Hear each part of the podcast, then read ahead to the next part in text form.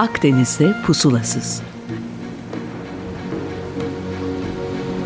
İnsan, tarih ve deniz.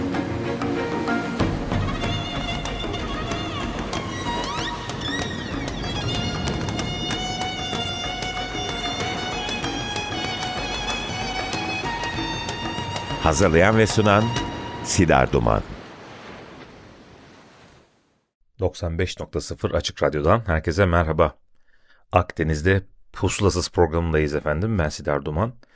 Geçen haftaki programı tam bitiremedik diye hissettim. Ee, Sinoplu hemşerimiz Diyojen'in de fikir babası olduğu bu siniklerden. Galiba Türkçe'de kinik diye söyleniyormuş ama sinik daha uygun gibi geldi bana. Oradan devam edeceğim müsaadenizle. Konuşalım, onu bitirelim dedim. Ee, ama öncesinde de çok güzel birkaç eleştiri geldi. Özellikle yargı mensubu bir dinleyicim bu Yılmaz Güney ile ilgili bölüm için üzüntülerini dile getirmiş. Yani hakim vurmuş birine nasıl olabilir de bizim gibi insanlar sempati duyabilir gibi güzel bir eleştiri. Ee, yani çok önemli işler yapmış olsa bile Yılmaz Güney, bu bir hakimi vuran bir insana nasıl olur da sempatik bakılabilir? İşte tam da bir Sokratik yönteme davet olarak düşünüyorum bu eleştirel bakışı.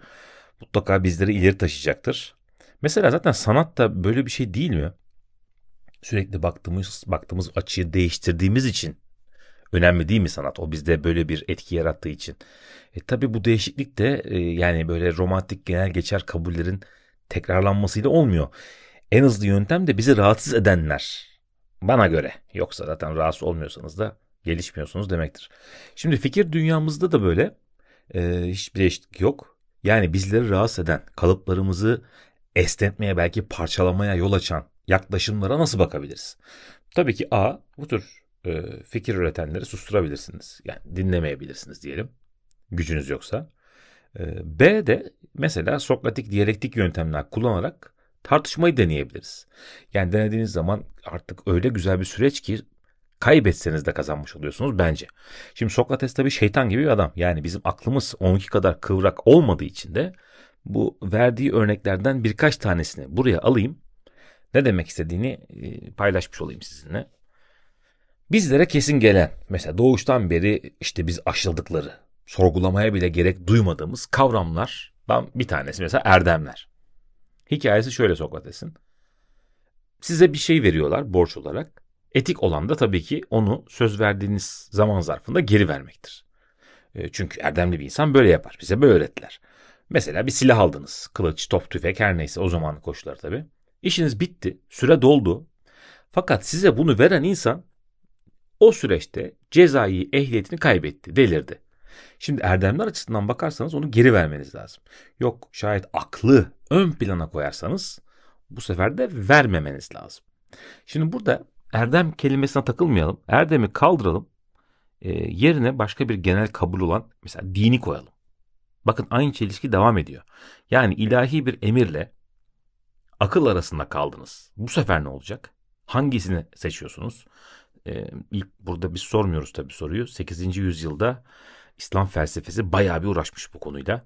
Ee, merak edenler Mutezile akımına şöyle kabaca bir bakabilirler. İşte o akımdan gelenler e, diyorlar ki kardeşim aklı seçerim. Çünkü keza bizi aklı veren de bu kuralı koyan, yaratan. Böyle bir iddiaları var. Ama güncel olan benim aklımdır diyor. Ve benim aklımla karar vermeme yaratan daha sempatik bakar gibi böyle iddiaları var. Ya da erdemi kaldıralım. Yerine yine toplumsal baskı, işte atayı, töreyi, geleneği, yani genel olarak edinilmiş bu kavramları koyalım. Bunlar sorgulanabilir mi? E veya sorgulamanın bedeli ne olur? Yoksa bin yılda devam eden kalıpları kullanıp böyle kek yapmak çok daha zevkli ve karlı gibi duruyor tabii ki. İlerleyelim. Bu konu çok dipsiz bir kuyu. Sadece bir giriş yapmak istedim. Böyle güzel eleştiriler için de herkese teşekkür ediyorum. Bir şey fark ettim yine geçen programla ilgili. Mesela pek çoğumuz bu Sinoplu Diyojen'i tanıyoruz. Bana ilginç geliyor. Mesela ama Strabon, o da çok önemli. Yani neredeyse daha önemli diyeceğim. Dilim varmıyor. Ancak bu bizim ülkemizdeki genel kültür haritamızda pek de koordinatları belli olmayan bir düşünce. Ben de şans eseri bu Uluburun Batığı'nın replikasını yaparken okumak zorunda kaldım. Çünkü inanılmaz detaylar veriyor Akdeniz ticaretinde, kendi dönemiyle alakalı, denizcilikle alakalı. İlginizi çekecek biliyorum. O yüzden birkaç gazoz daha açayım Strabon'la ilgili. Şimdi bütün ciltleri günümüze ulaşmış bir defa bu yazdığı eserin. Eser dediysem bunun tabii on yedi ciltten oluşan e, coğrafya adlı bir külliyat ansiklopedi olduğunu lütfen düşünelim. E, Anadolu coğrafyasını alan sadece üç ve dördüncü cilt, cilt sanıyorum Alkoloji ve Sanat Yayınları tarafından e, çevrildi ve basıldı. Diğerleri ben okurken yapılmamıştı. Çok güzel detaylar var. Mesela diyor ki Kadıköy'de timsahların olduğu bir pınar varmış. E, sevgili Anadolu yakasında oturan dinleyicim. Yani sanki bana sorsanız böyle Fikirtepe Kurbaldere arasında bir yerde diye hayal ettim. Romalılar buraya gelip işte timsahları falan bazı kişilere atıyorlarmış. Böyle bir sürü hikayeleri var. Ee, şimdi Anadolu ile ilgi olmayan diğer bölümleri ben okuduğum yıllarda dedim ya çevrilmemişti diye. Bu Uluburun replikasını yaparken çok baktık. Kafamız da karıştırdı. Mesela diyor ki işte Mısır ile Hindistan arasında çok bağlantı var. Hep var. Ben de tahmin ediyordum zaten ama öyle ki Mısır donanması çıkıyor mesela yola. Ya yüz yirmi parça gemiden bahsediyor. Hindistan'a gidip mal alıyor geliyor. Ya peki bu kadar ilişkinin ilerlediği yerlerde, ticaretin bu kadar alıp yürüdüğü yerlerde tekne tipolojileri ya hiç mi birbirine benzemez? Yani Hintliler o dönemde yine bu kaplamaları yani sargılarını dikişli yöntemle yapıyorlar. Ya Akdeniz'de o yöntem biteli bin yıl olmuş. O ilkel sistem geride kalmış. Niçin hala buradan devam ediyorsun? İşte ilk başta belki değindiğimiz gibi değişmek zor bir süreç.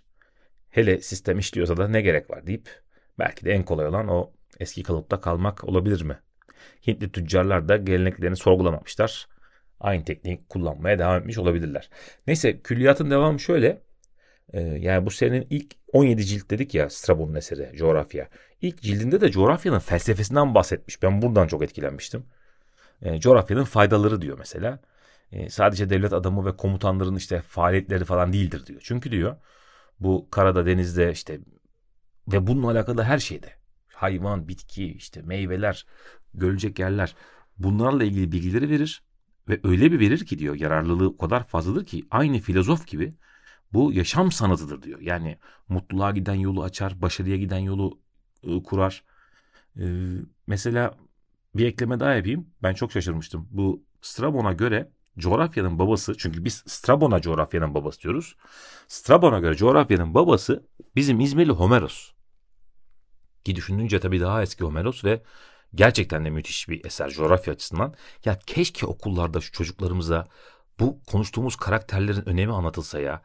Yani bu temenni olsun tabii. Yani edebiyat dersi Homeros'la niye başlamaz? Bütün Batı dünyası başlıyor. Bu adam burada doğmuş. E, coğrafya dedik Strabon'la başlıyor ya. Amasyalı bizim ak- akrabamız, kardeşimiz ya. Ve tabii daha liste uzar gider. Nereden başlayayım daha? Ya Thales ne bileyim yüzlerce.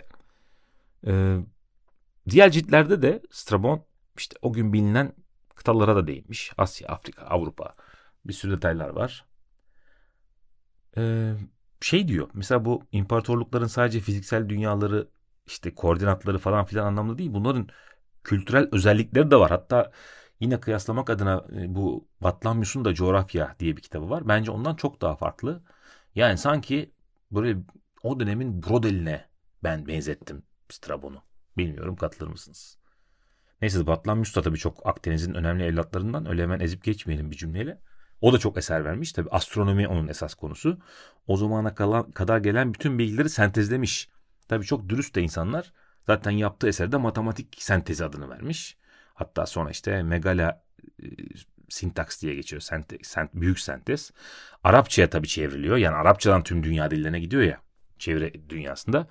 E tabii başına da El Majesti koymuşlar. Yani Majesti kitabının adı El Majesti olmuş. Latinler de bunu Almagest olarak almışlar. Yani Almagest dedikleri bizim e, El Majesti kitabın ismi. Nereden nereye atladık? Hemen dönelim. Bu Strabon kardeş Amasyalı dedik. Amasya'da da öldü. Yani orada doğdu, orada öldü. Ee, ve klasik bir Anadolu eğitiminden geçti. Hitabet sanatı. Çok gezdi tabii. Yani bütün Yunanistan'ı gezmiş, Mısır'a gitmiş. Roma İmparatorluğu'nun yani Akdeniz'in tüm limanlarında ama en çok da işte Roma ve İskenderiye'de kalmış. Önce Aristocu bir kardeşimiz ama sonradan doğru yolu bulmuş bence ve bu Stoa okulunun e, görüşleri ona daha sempatik gelmeye başlamış. Ha işte geçen program Stoacılardan bahsettik. Güzel insanlar olarak andık ama biraz da yarım kaldı e, ve bugün işte bu Sinoplu Diyojen üzerinden biraz bakalım e, şu Stoacılara isterseniz diye düşünüyorum. E, bir ara verelim ve ondan sonra Sinop'tan devam edelim. Rosalind'den gelsin Snap. E şimdi yeni moda şarkı nasıl çalıyorsun tarihsel programda diyeceksiniz ama böyle bir e, her zaman zıtlaşma güzel geliyor bana. Evet efendim, dinleyin, hemen devam edelim. Nasıl güzel şarkı değil mi? Yani e, nereye gitsem bu arada Avrupa'da bu şarkı çalıyor. Siz de böyle gün, güncel tutmuş olayım bir yandan tarih programı dinlerken. Evet, doksan beş nokta sıfır Açık Radyo'da Akdeniz'de Pusulasız ikinci bölümüyle devam ediyor. Sinop'ta kaldık mecburen çünkü Diyojen doğdu. Tabii çok güzel bir şehir, mecburen dedik ama e, yani bir Karadeniz rotası yapacaksanız mutlaka ekleyin programınıza. Bu bir gezi programı olmamakla beraber bazı şeylerde dayanamıyorum. Hititlerden beri yerleşim var orada. Akdeniz tarihi için de çok önemli. Çünkü milletin en önemli kolonilerinden bir tanesi. Hep tüccar kişiler. Böyle Karadeniz'in doğusuna hakim olmuşlar. Kendi paralarını basmışlar. Ve tüm antik dünyada da kullanılan geçer akçe bir para. Böyle bir kartal şey var e, paranın üzerinde. Pençelerinde de Yunus tutmuş. Gerçi bu para da işte Diyojen'in başına bela olacak veya işte ona güzel şeylere kapıları açacak olan para. Biraz sonra geliyor, durun. Şimdi bu e, Sinop'ta e, nedense sürekli bir sistem karşıtı insan doğmuş. Müthiş bir yer ya. Yani koca Roma İmparatorluğu'na kafa tutan bir kral Mithridat var. Mithridates belki Türkçesi. Hatta bu Romalılar işgal ediyor. Korkudan da hep kendini zehirlemiş zehirlemiş. Küçükten beri kimse onu zehirlemesin diye. Artık ordusu falan ele geçmiş, her şey biterken de zehir içip intihar etmek istiyor. Fakat o kadar bünye alışık ki intihar bile edemiyor. Bir kölesine kafasını vurdurtturuyor gibi. Böyle deli bir adam var. Mesela o da Sinop'tan çıkıyor. Çok ilginç ya. Daha niceleri var tabii. Havasından mı suyundan mı derler ya. Şimdi hapishanesi tabii ayrı önemli. Şayet gidecekseniz bu erken e, Cumhuriyet'in tüm muhalifleri buraya gönderilmiş. Günümüz biraz Silivri'sine andırmıyor değil. Sabahattin Ali, işte Refik, Halit Karaylar, daha niceleri. Neyse çok eskilere gidelim. Güncelden kurtulalım. Ee, gezi programı havasından çıkalım. Şimdi Diyojen milattan önce üç yüzlerdeyiz. Sinop'ta bir kral hayatı yaşıyor ya. Para basıyor demiştik ya Sinop'ta. Şimdi kendi paraları var diye. Bunun babası da işte bankacı veya işte oradaki darphanenin başkanı. Ee, yani gümüş kaşıklarla doğmuş, beslenmiş bir kişi Diyojen. Ama sahte para mı basıyor işte, değerini mi düşürüyor, ne yapıyor? Yargılanıyor. Ve neyi var neyi yok elinden alınıyor. Vatandaşlık hakları dahil. Yani babasının zenginliği para etmiyor. İşte eş dost da gel etme falan deseler, biz sana bakarız deseler de bu arkadaş bir lokma bir hırka felsefesine kendisini kaptırıyor. Ve başlıyor gezmeye Atina'dan. Şöyle bir şey var tabii. E, şayet toplumun vaat ettiklerini veya size sağladıklarını elinizin tersiyle itme gücüne sahipsiniz. E, o zaman tabii ki kurallarına uyma zorunluluğunuz da yok. Ee, Diyojen tabi diğer keşişlerden de farklı e, bence. Bu bilmiyorum. Öyle köşesine çekilip münzevi bir hayat da değil özlediği. Yani toplumun içinden çıkıp topluma protesto oluyor ama yani bu toplumun vaatlerini yutanlara takılıyor. Toplumun içinde kalarak onlara takılıyor ama. İhtiyaçlarını bu arada işte cinsel ihtiyaçlar dahil milletin içinde gideriyor. Bu yüzden de millet ona Kion diyor zaten. Kion yani havlayan köpek gibi bir şey. Aslına bakarsanız tabii tam bir e, Diyojen hayvanı köpekte. Yani mal mülk değil, sahibini seviyor, genelde mutlu. Onlar da halk içinde yaşayıp her şeylerini yapıyorlar falan ya. E, takipçileri de e, filozof köpekler anlamına gelen işte Kuinoi diye anılmaya başlıyorlar. Oradan da kinik veya sinik diye bir genel ad alıyor bu felsefe. E, Diyojen, Diyojen için en büyük erdem zaten yoksulluk. Bu para pul olmayınca da geçimini sağlamak için dileniyor. İşte Agora'da ve büyük bir amforanın işte Pitoy'nin içinde uyuyor. Burada bir ekleme yapalım. O dönemde tabii bu ölü gömme yönteminde de kullanılıyor bu amforalar ya. Acaba adam oraya da bir gönderme mi yapıyor bilemedim. Şimdi basit bir yaşam tarzı var tabii. Bu sosyal değerleri ve kurumların hepsini eleştiriyor. Ve ya kardeşim sen her şey karşısında sen mesela nerelisin falan dendiklerinde belki de dünya tarihinde ilk defa e, ben kozmopolit bir vatandaşım diyor. Dünya vatandaşıyım diyor. E, mesela şey Atina'ya kölesiyle gelmiş. Ya adamın hayata bakışı çok ilginç ya. Adını unuttum şimdi kölenin. Tabii köle hemen arazi oluyor, bu biraz Atina'da kendi coğrafyasından çıktı ya köle. Geldi Sinop'tan oraya. Millet de üzülüyor işte, ya kardeş gitti kölen işte bir sürü şey falan filan diyor. Ee, o da diyor ki eğer diyor kölen bensiz yapabilecekse ben de onsuz yapabilirim o zaman diyor. E işte elinde lambayla gündüz sokak sokak geziyor. Soranlara da işte insan arıyorum diyor. Modern kaynaklarda bu dürüst insan diye çevrilmiş ama ben kendi mantığıma göre bu adam bütün erdemlere karşı olduğuna göre dürüstlük gibi çok göreceli, çok böyle oraya çeksen buraya gidecek, bence içi boş bir kavrama takılmıyordur diye düşünüyorum. Adam insan arıyorum diyor. Ama diyor sonunda tek bulabildiğim reziller ve alçaklar. Ee, şimdi Diyojen, Stoacılığa bağlayayım, bu Krates'e el veriyor. Geçen program bahsettik. Krates de bizim işte Kıbrıslı Zeno'ya el veriyor ve Stoacılık da böyle alıp yürüyor. O kadar meşhur oluyor ki bunların felsefesi. İşte Büyük İskender de bunu bir test edeyim bakayım falan diyerek e, bunu bir imtihana çekeyim diyor. Serseri mi yoksa bir dahi mi? Karşılaşmaları tabii Sinop'ta değil, e, bir sürü yerde yanlış yazılmış. Bunlar Korint'te karşılaşıyorlar. İşte Diyojen sabah işte güneşin altında yatmış keyif yaparken bu ünlü filozofun heyecanı, tanışmanın heyecanıyla işte oraya koşan İskender geliyor, diyor ki evet diyor, senin için yapabileceğim ne var bana söyle. Diyojen diyor ki vallahi çok önemli bir şey var diyor. Güneşim kesiyorsun, çekil önümden. Meşhur, hepimizin bildiği şeyi söylüyor ve e, devam ediyor şey sohbet. İskender diyor ki eğer ben İskender olmasaydım, yani tam şimdi mealen söylüyorum tabii, Diyojen olmayı isterdim diyor. Bizim tabii Sinoplu delikanlı ne diyor biliyor musunuz? Ben diyor Diyojen olmasaydım yine Diyojen olmayı isterdim diyor. Yani konuşmanın e, başka anlatımları da var. Bu filozof işte bir şeye bakıyormuş bizim Diyojen. Bir yığın kemik var önünde. Kemiklere bakıyor. İskender diyor ki ne yapıyorsun ya kemik, insan kemiklerine ne, ne bakıyorsun diyor. Ya diyor İskender diyor senin diyor babanın kemiklerini arıyorum. Ama diyor bir kölenin kemiklerinden ayırt edemiyorum diyor. Ya, hakikaten güçlü cümleleri var. E tabi dokuz yüz yıl, bin yıl devam eden bir felsefi akımdan bahsediyoruz. Bir sürü bildiklerimizden farklı. İşte Stoacıların yaptığı bu e, Diyojen'in ürettiği bu kültürü alıp biraz da insan içine çıkabilir hale getirmek. Bunu da, bu benim yorumum olsun. E, oraya buraya işemiyorlar işte, ne bileyim, her akıllarına geldiklerinde her şeyi yapmıyorlar ama felsefeleri aynı. E, bu yüzden ileriki yıllarda da sinikler e, çok eleştiriliyorlar. Bu meşhur Rönesans artistlerin hepsi e, siniklere kulp takmaya başlıyor. Yani ne zaman ki böyle bunlara bir eleştiri gelsin, e, sürekli bunlar aa sinik misiniz, ne yapıyorsunuz? Yani sanki boş konuşan insan, bir alta yaramazsınız, e, hiçbir şey üretemeden sadece eleştirirsiniz gibi böyle bir konu oluyor. Ama buna rağmen mesela bu Rafael'in Atina Okulu eseri vardır. Oraya bakarsanız yerde bir tane figür yatıyor sere serpe, işte mesela o Diyojen yani. Yani ne Diyojenliler ne onsuzlar kardeşim, böyle şey olmaz. Daha yakın tarihe gelelim. Mesela Jean-Jacques Rousseau için de modern Diyojen diyor bazı Fransızlar. Çünkü Jean-Jacques Rousseau da diyor ki sanat, bilim, teknoloji, bu olayların hepsi insanları çürütür, zehirler diyor. Vallahi katılmamak elde değil ya. Bir şey daha aktarayım hızlıca, aklıma geldi. Hani Diyojen eline lamba almış, gündüz vakti geziyor, bir insan arıyorum falan demiş ya. Nietzsche de o hikayeye bir ek yapıyor. Çok güzel bence. Tırnak içinde söylüyorum. O da öyle söylemiş. Delinin biri, delinin biri. Normal insan değil. Bağıra bağıra geziyor. Yine aynı pazar yerinde.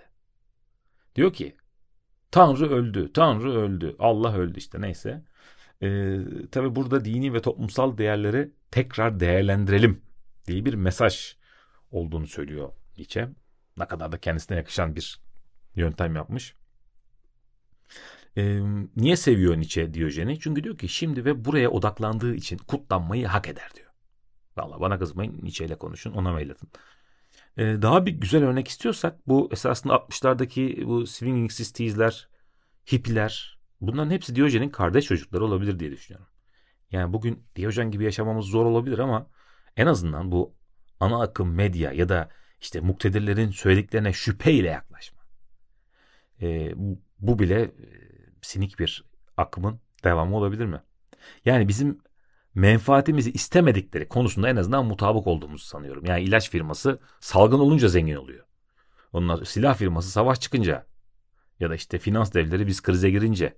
Yani demek hikayeler bize anlatıldıkları gibi olmayabilir mi? Şimdi eleştirel düşünce de sanki önce kendi düşüncelerimizden başlamalı tabii. Kendi fikrimizden şüphe etmeliyiz. Çok zor bir süreç. Ama buraya girdik. Hadi biraz bugün program uzasın ya. Burada durmayalım. Pyrrhon var. Pyrrhon çok önemli. O da milattan önce üç yüzlerde e, gerçekliğe erişmenin olanaksız olduğunu söylüyor Pyrrhon. İnsan ulaşamaz diyor. O yüzden lehte ve alette aynı derecede güçlü olan kanıtlar vardır her konuda. Bundan dolayı da yapılacak en iyi şey hiçbir tarafa meyletmemek, meyletmemek, bilgisiz kalmak, hiçbir şey söylememek. Yani yargıyı askıya almak. Bir konudaki yargıda bulunmaktan bahsediyor. Ee, ve arzular ve hislerimizi yok edersek sadece bunlara yaklaşabiliriz diyor. Ee, Pyrrhon'un bence en önemli özelliği tabii Büyük İskender'le beraber Hindistan'a kadar gitmiş ve oradan da e, yani Budizm'den etkilenmiş olması bence hayatın doğal akışına çok uygun söyledikleriyle alakalı. Yazmamış da bir şey. Nasıl işte Sokrates yazmadı, Platon yazdıysa. Bunun da bir öğrencisi yazıyor. Şimdi aklımda değil. Ee, bir de biraz daha zorlayalım kendimizi. Bu Pyrrhon felsefesinin birinci amacı da şu. Na, ne yap ne et bu ataraksi durumundan veya zihinsel tedirginlikten e, kurtulalım diyor. E nasıl olacak yani? Kolay mı? E, ataraksinin diyor düşünceler ve algılar hakkındaki inançlardan sadece kaçınarak varılabilecek bir durum, bir seviye olduğunu söylüyor. Yani dogmalarda. Benim anladığımı söyleyeyim. Bu sıkıntı ve endişelerden arınmak istiyorsak, tabii Diyojen'e bağlıyoruz ister istemez. Bunların kaynağı biziz. O da bize dayatılan kurallardır. Toplumun ta kendisidir diyor. Bu burada amaç şu, yargılarımızı yargılayıp bir bir asfamız gerekiyor. Bu yoldaşlara göre. Söylemesi kolay tabii. E, tabii stoacılık, epikürcüler hepsi bunlardan etkilenmişler. Bir fark yok arada. Kaygı mı duyuyoruz? Çünkü kaygı olmamış bir olaya e, bizim bir tepkimiz daha önceden bize verilmiş olan, algılatılan ön yargı ve yargının ertelenmesi. Tüm bunlardan vazgeçiliyor. E, Valla ön yargı işte bagajınızda olan ne düşündüğünüz, nasıl öğretildiği bunların hepsi bütün paket nasıl ayrılacağız bilmiyorum. Descartes bir şey demişti. Ben onu da söyleyip bitireyim. Çok geç kaldım. Yani yine mealen söylüyorum ama diyor ki yıllarca boş yere uğraşmışım. Ee, eskiden beri görüş yani benim görüşüm olan fikirlerden kurtulmak için hayatımın geri kalanını atayacağım ve bir daha başlayacağım. Her şeyi yeniden başlayacağım diyor. Çünkü ne biliyorsam yanlışmışım diyor. Tabii bu hepimiz için benzer olabilir. Fikri olan mutlaka bu tuzağa düşmüştür. Biliyorum, haklıyım. Toplum da böyle diyordu falan filan gibi. Ee, birkaç paradoks var ama bunu gelecektim artık gelememişim, notlara bakıyorum. Evet efendim, haftaya devam edelim. Ne biliyorum, nereden biliyorum, nasıl biliyorum? Ee, felsefenin büyük soruları. on beş gün sonra tekrar buradaysak devam ederiz. Akdeniz'de pusulasızda. Şimdilik hoşça kalın.